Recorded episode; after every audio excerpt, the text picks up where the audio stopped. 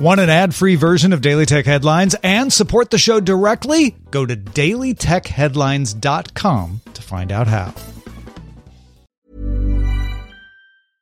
Mother's Day is around the corner. Find the perfect gift for the mom in your life with a stunning piece of jewelry from Blue Nile. From timeless pearls to dazzling gemstones, Blue Nile has something she'll adore. Need it fast? Most items can ship overnight. Plus, enjoy guaranteed free shipping and returns. Don't miss our special Mother's Day deals. Save big on the season's most beautiful trends. For a limited time, get up to 50% off by going to BlueNile.com.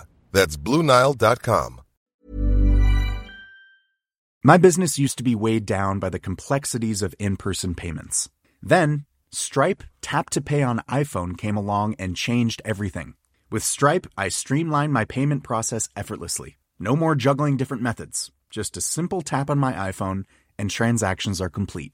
What's truly remarkable is how Stripe caters to all my customers' preferences. Whether they're using cards, Apple Pay, or other digital wallets, Stripe ensures a smooth checkout experience every time. Setting up Stripe was a breeze, taking just minutes to get up and running. From local markets to global retailers, Stripe helped me expand my reach and grow my business with ease. To learn how Tap to Pay on iPhone and Stripe can help grow your revenue and reach, visit stripe.com/tapiphone. I'm Jen Cutter, and welcome to Daily Tech Headlines Week in Review. Apple announced it will delay implementing its client-side scanning for hashes of known CSAM material when uploading photos to iCloud, saying it will collect input and make improvements before releasing it. No word on any potential changes the company may make to the system or a timeline for future rollout. Microsoft confirmed it won't block users installing Windows 11 on older PCs manually using ISO files. The company said manual installs of the OS may not be entitled to get Windows updates, even security ones, and is mainly meant to be used by businesses evaluating the operating system. Microsoft also announced systems with Intel's Core X series, Xeon W series, and the Core 7820HQ found in the Surface Studio 2 are supported in Windows 11. The operators of the Ragnarok ransomware organization closed shop and released its universal decryption key. Ragnarok had been active since 2019, using the Ragnar Locker ransomware to target IT networks and collected over $4.5 million in documented ransom payments. The operators did not announce why it was shutting down. According to a notice from China's National Press and Publication Administration, the country will limit minors to 3 hours of online gaming most weeks, while previous rules limited minors to 1.5 hours per day. Minors will be able to play online from 8 to 9 p.m. on Fridays, as well as on weekends and public holidays. South Korea's National Assembly approved legislation banning App Store operators like Google and Apple from forcing developers to use their in-app payment systems. A Google representative stated, "We'll reflect on how to comply with this law while maintaining a model that supports a high-quality operating system and App Store, and we will share more in the coming weeks." Windows 11 will not launch with Android app support on October 5th. In a blog post, the general manager of Windows Marketing, Aaron Woodman, says, "We look forward to continuing our journey to bring Android apps to Windows 11 and the Microsoft Store through our collaborations with Amazon and Intel. This will start with a preview for Windows Insiders over the coming months." Following the mass recall of every Chevrolet Bolt, the company announced it halted production of the 2022 Bolt and Bolt EUV until at least mid-September.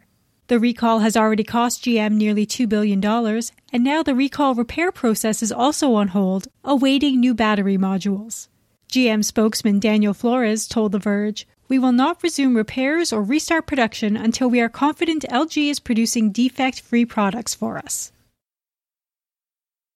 Apple announced Arizona and Georgia will support digital driver's license and state IDs in Apple Wallet, a feature launching in iOS 15. Connecticut, Iowa, Kentucky, Maryland, Oklahoma, and Utah are expected to follow, although no rollout timeline was announced.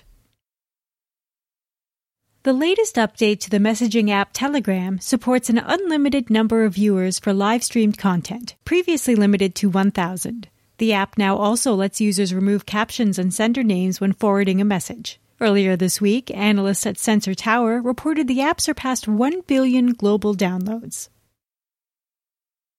Axios' sources say Amazon is investing in live audio features to expand the content it can offer through Echo devices and its voice assistant.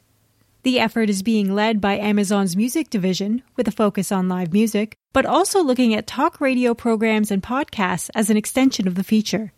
Sources frame this as a digital radio-like tool for live streaming performances, rather than yet another Clubhouse knockoff.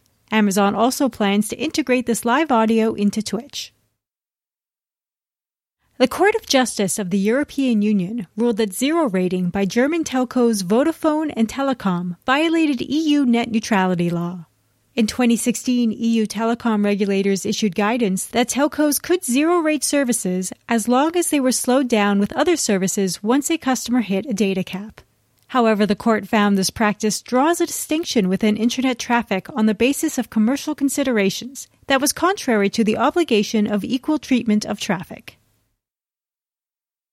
The National Highway Traffic Safety Administration sent an 11-page letter to Tesla asking for detailed information on how its autopilot system detects and responds to emergency vehicles parked on highways. Tesla has until October 22nd to respond, or faces fines of up to $114 million. Ireland's Data Protection Commission issued a €225 million fine against WhatsApp for failure to adequately tell EU residents what it does with their data. This is the second largest GDPR-related fine. WhatsApp has 3 months to bring its communications to consumers up to compliance, and the company plans to appeal the decision. And General Motors will temporarily halt production at 6 North American factories, citing supply chain constraints from the ongoing chip shortage. This is expected to last several weeks and impact production of trucks and SUVs. GM previously suspended plants back in April, and many global automakers have similarly been forced to temporarily halt production. For more discussion on the tech news of the day, subscribe to the Daily Tech News Show at dailytechnewsshow.com, where you can also find the show notes and links to every headline. Please remember to rate and review Daily Tech Headlines on your podcast service of choice. From everyone here at Daily Tech Headlines, thanks for listening.